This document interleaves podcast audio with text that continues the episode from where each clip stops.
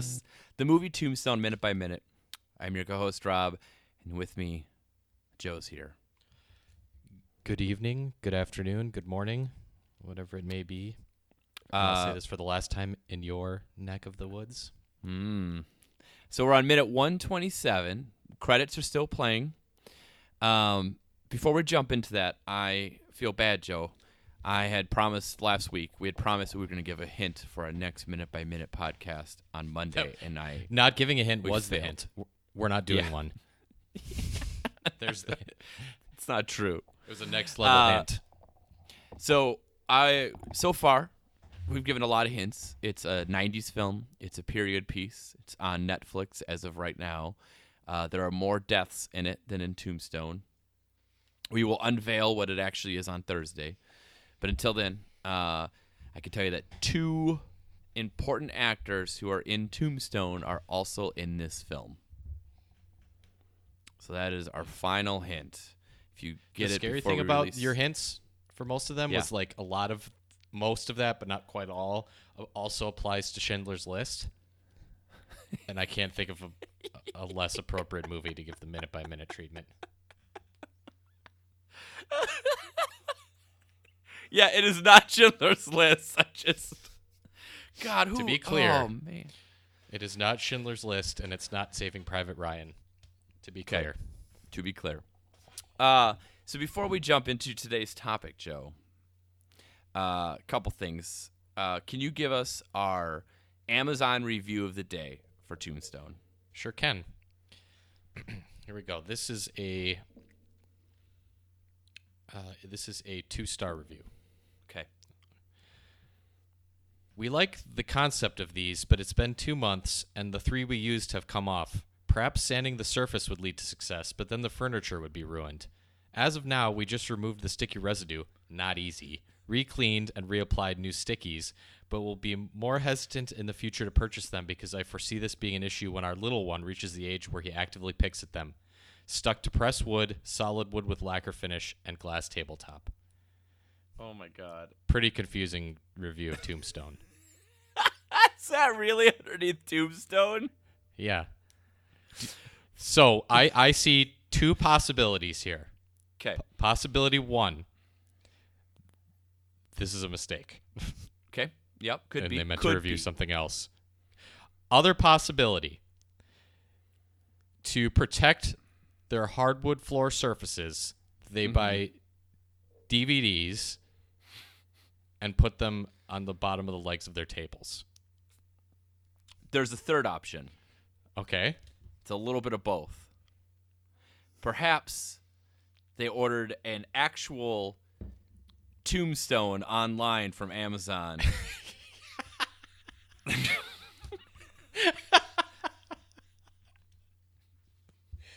They bought used tombstones, and like with other people's names on them, and they tried just sanding it to re to put a new name on it. And they just end up putting some sticky stuff on it. But yeah, they just like, oh, we'll just, just put stickers on it. The kids will peel it off.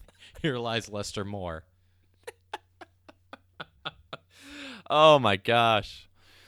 Oh, okay. That feels like I cheated a little bit there, but that was legitimately on there. Here's it a two, two sentence review that'll lead to our, our little warm up question. Okay? okay. I hated it. My husband liked it. Different tastes. There we go. Two stars.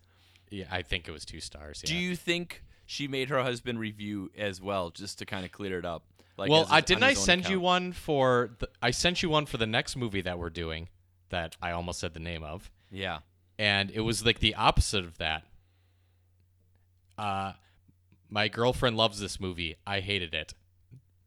Whatever. I yeah. think was the review.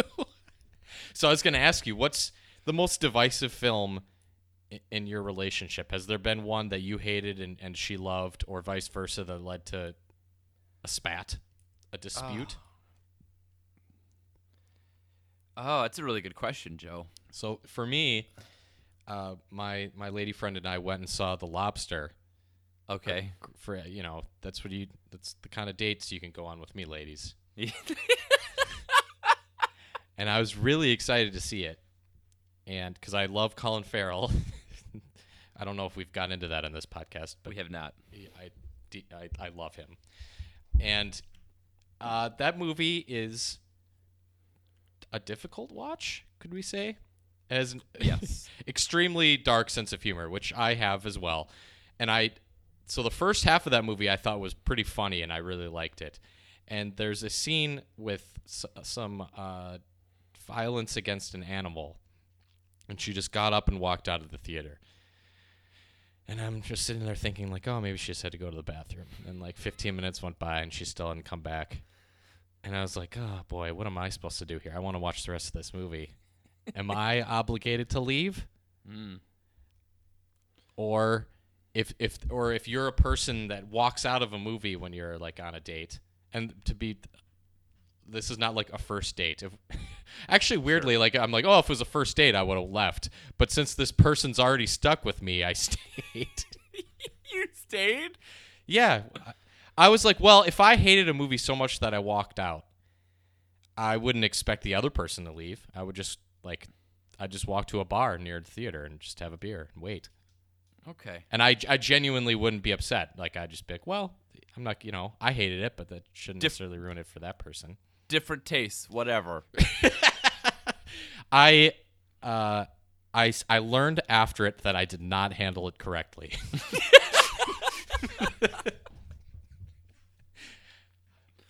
Yeah. So. Yeah. Um, I don't have a great answer for this. Uh, the one, only one I could think of for a movie that I enjoy and my wife does not like is Groundhog Day. She doesn't like Groundhog Day? Because it repeats itself, Joe. And I'm like, yeah. That's the point. It's like, I don't want to watch that. I was like, oh. I will say, though, that the most divisive uh, – mass media thing we've ever had at a, an argument, and I was upset. And were maybe, you hot? I was hot. Maybe didn't handle it well. It was early on when we were dating, so many, many years ago. Sheryl Crow had come out with a song, "Sweet Child of Mine," which is a you cover. You got in a fight about Sheryl Crow? Which is a cover of Guns N' Roses, and she said she liked that version more than the Guns N' Roses version. And I didn't. And you didn't I, just go, huh? Okay. I, I shared us a different taste, whatever.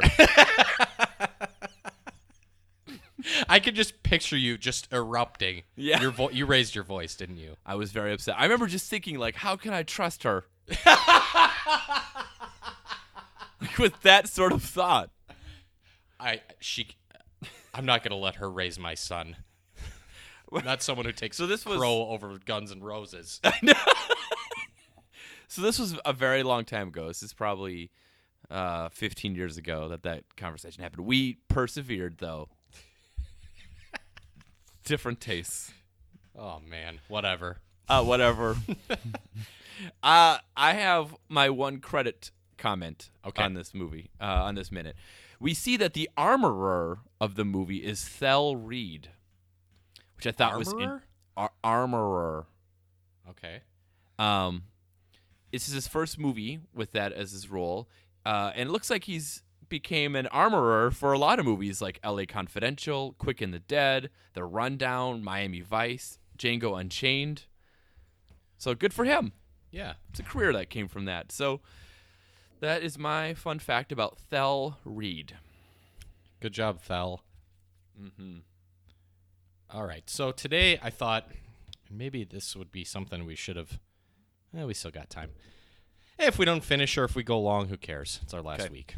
Um, so I, w- I thought today we could talk about how our opinions on this film have changed or evolved since doing this podcast. Sure. So uh, we decided to do this because I was inspired by Star Wars Minute um, and kind of, you know, convinced Joe to, to do this with me. And we quickly decided on Tombstone being a great movie to do because we both love it. We've discussed this at length in this in this podcast.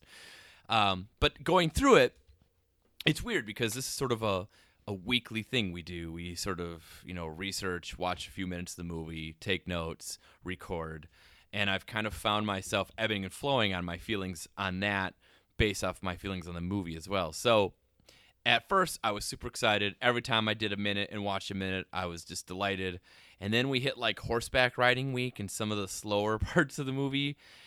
And I sort of was like, oh, man, we have a long ways to go. Uh, and then as we've sort of jumped back into it, and even having our Huckleberries on and hearing their opinions, and some of them are people who've watched this movie and know it really well. Others have sort of recently started watching it. Um, I find myself, when I am uh, looking up stuff on Tombstone, or I see a clip or anything, or even like a screen grab from this movie, I'm like, I still really love this movie. And now I'm kind of back to like, it, it has that uh, that ability that like a great um like cable movie does, when like you flip channels, you're like, oh oh I can jump in right here, and i'm i'm i'm not changing the channel. So uh I still really enjoy this movie, but I kind of had a dark time during horseback riding week where I didn't feel that way. Well, there's a lot for you to not like in that that sequence.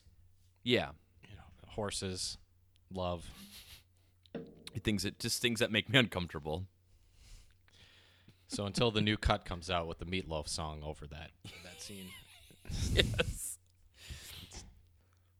I watched this movie all the time throughout the nineties and a little bit into the early twenty-first century, and then kind of didn't really actually sit down and watch it all the way through. I've probably been ten years okay, uh, between when I'd watched it all the way through and doing this podcast. Like I'd seen bits and pieces on T V, or like you see little clips online and you laugh, and And I'd, I'd seen it probably fifty times, so it's not like I didn't remember it that well. But there, a, a, what happened between the period when I stopped watching this movie, you know, once or twice a year, maybe more than that, and picking it back up with this podcast is I just saw a lot more Kurt Russell movies. Oh, uh, okay. Than I had seen, you know, because I, I, I didn't see most of his best movies until I was in college or later, whereas most the bulk of my viewing of this movie was like late, was probably like middle school, late elementary school through high school. So I wasn't exactly watching like, un- unfortunately, because I, I would have loved them back then, but I never saw Escape from New York, I don't think, or mm-hmm. I know I didn't see Big Trouble in Little China until after high school. So or the thing. The, the interesting thing about this movie is that it was probably the first Kurt Russell movie that I saw, and one of the only Kurt Russell movies that I saw. And what happened in that intervening period is I saw all of these movies where Kurt Russell is so much better in them than he is in this movie, that now coming back to it, I just feel like it's just such a sad waste uh, of what I like best about Kurt Russell. And I have come around to this this blistering hot take. Oh, okay. Let's hear it. I think that in this movie, Kurt Russell should have played Curly Bill, and Powers Booth should have played Wyatt Earp. It would have been better. Hmm. That is interesting. I kind of, I kind of like it. It Do gives Kurt think... Russell more scenery to chew, although much less screen time. Yeah. And Powers Booth so seldomly got to play that kind of a role. I really would have enjoyed getting to see him do it. Like, he's always just this sort of, like, menacing, dark figure so often, you know? But I think he would have... I'm sure he would have been really good at it. And uh, I I, I don't know that he would necessarily be better than Kurt Russell was as Wyatt Earp, but I, I do think he would have, at worst, done a very credible job. I do, do you wonder if part of that... part of Kurt Russell not being as great in Tombstone as he is in other films is this sort of what was going on behind the scenes with, you know, Kevin Jarre, the writer and director, being fired, and then Cosmatos coming on, and like sort of all this talk of, you know, Kurt Russell really saved this movie behind the scenes. Like, do you think he might have just been exhausted from that, that he probably wasn't putting in what he normally would as an actor? I, I don't think that it's necessarily like his performance. I think the problem with the movie and with the way they utilize him is they take a character who I think we both agree by the end of this movie isn't really a hero. He's an, kind of an anti-hero at best. He does a really sure. lot of really bad things in this movie. Yeah.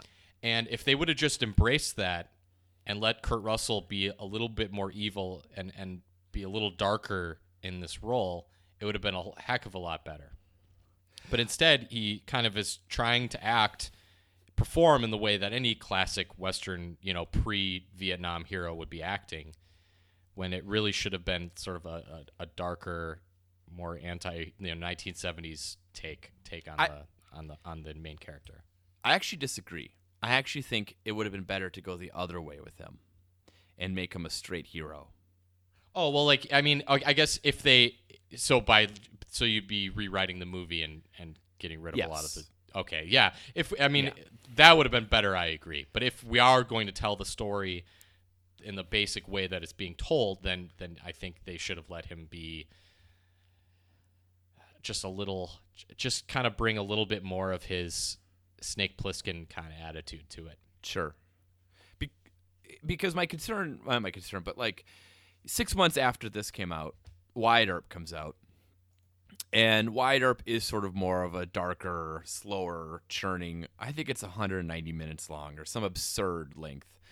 Um, and it's interesting in that uh, that movie, like the kind of the performance of Tombstone and Wyatt Earp are sort of flipped. I think Tombstone had a twenty-five million dollars budget and made about fifty-six million dollars at the box office, whereas Wyatt Earp had a sixty-three million dollars budget and only made twenty-five million dollars. So, um, I and I, I guess just anytime you have like twin movies come out that are about the same topics, they'll always be compared. Um, but I just think more and more I just wonder, like with Doc Holliday, we already have that anti-hero in your in your movie, so like you don't need you don't need that out of, especially in how over the top this movie is, you don't need that out of out of Wyatt. Yeah, that's probably true. I, I just think I just feel like he's being like Kurt Russell's being restrained this entire time. Not that I want him to just go completely off the rails, but I just think that the best parts of this movie is when you can you can see him just barely able to that he's barely able to maintain control, like when he's slapping around uh, Johnny Tyler. Yeah, like that's when Kurt Russell's strengths start to come out a little bit. Yeah, and I, I sort true. of like he doesn't too often get to do straight love scenes in his movies. I guess back then he maybe did a little bit more than he does now, obviously, but it's just not. I don't know. It just. It's a really cool, fun movie, but for how fun and over-the-top this movie is, Kurt Russell's decidedly not very fun and not very over-the-top at all. The uh, but I guess maybe it doesn't work if he is that way. I guess you have a point. The the last point, kind of his new perspective, sort of learning about this movie as we do this minute by minute, kind of it kind of a great what if is what if a studio had confidence in this? Because they were so scared off by Wyatt Earp and just how this production went that they kind of just, you know, sent it out in December, didn't give critics time to see it, and kind of buried it. And it was still like, I think like number twenty uh, in nineteen eighty or nineteen ninety-three at the box office. Um, so it still did pretty well, especially considering it didn't, you know, it didn't have a big opening weekend. It just essentially came out, had, uh, I think it was third in box office over Christmas. Then the next week it was still third. Then the week after that it was still third. And then it dropped out of the top ten a few weeks later, and then it was just done. It's just not in. So it kind of makes you wonder if they had confidence in this and weren't worried, weren't spooked by Costner and Wyatt Earp, what this would have been. Yeah, or if they would just yeah, hired a capable director from the start. Someone, you know, they yeah.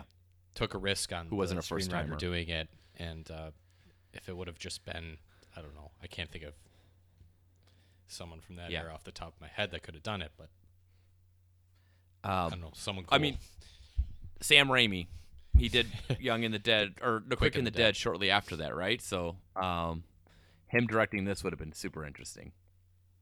Yeah, the OK Corral shootout would have been pretty pretty fun. Yeah. But then Bruce uh, Campbell would have played Doc Holliday instead of Val Kilmer, although that maybe would be okay. No. I, that would be awesome. Actually, Bruce played... Campbell, should, who should Bruce Campbell have played? Curly Bill? Or Johnny Ringo? I was thinking, uh, John, he, if you go bad guy, it could be Johnny Ringo or Curly Bill. but I don't want Powers Booth replaced. Um, could he have played Bill Paxton? Could he have played Morgan? Yeah. That would have been interesting. But I don't want Bill Paxton to get the boot either. Yeah, I don't. You, that's yeah, why actually, you Johnny uh, uh, the uh, uh, she, uh, Behan would have been the best role for him. Oh, yeah, yep, yep. I'm, I'm all with right, you on so that. Per usual, that sort of went off the rails a bit, but that's, that's fine. Okay. Um, um, yeah, that's that's probably enough. So, yeah, uh, any final thoughts on on this? Well, we'll be back, uh, I guess, tomorrow. Then we have a Huckleberry tomorrow. Two straight days of Huckleberries. Yeah, so we'll be the next few days kind of transitioning away from, if you can call what we do, talking about this movie, and sort of moving to sort of broader topics. Uh, so tomorrow we'll be talking about the Western as a genre, its recent mm-hmm. past, its future, with a special guest who I know has been thinking a lot about this question. Uh, and I, I hope everybody enjoys it. Yep, and uh, we'll be back tomorrow with uh, Minute one twenty-eight. Thank you.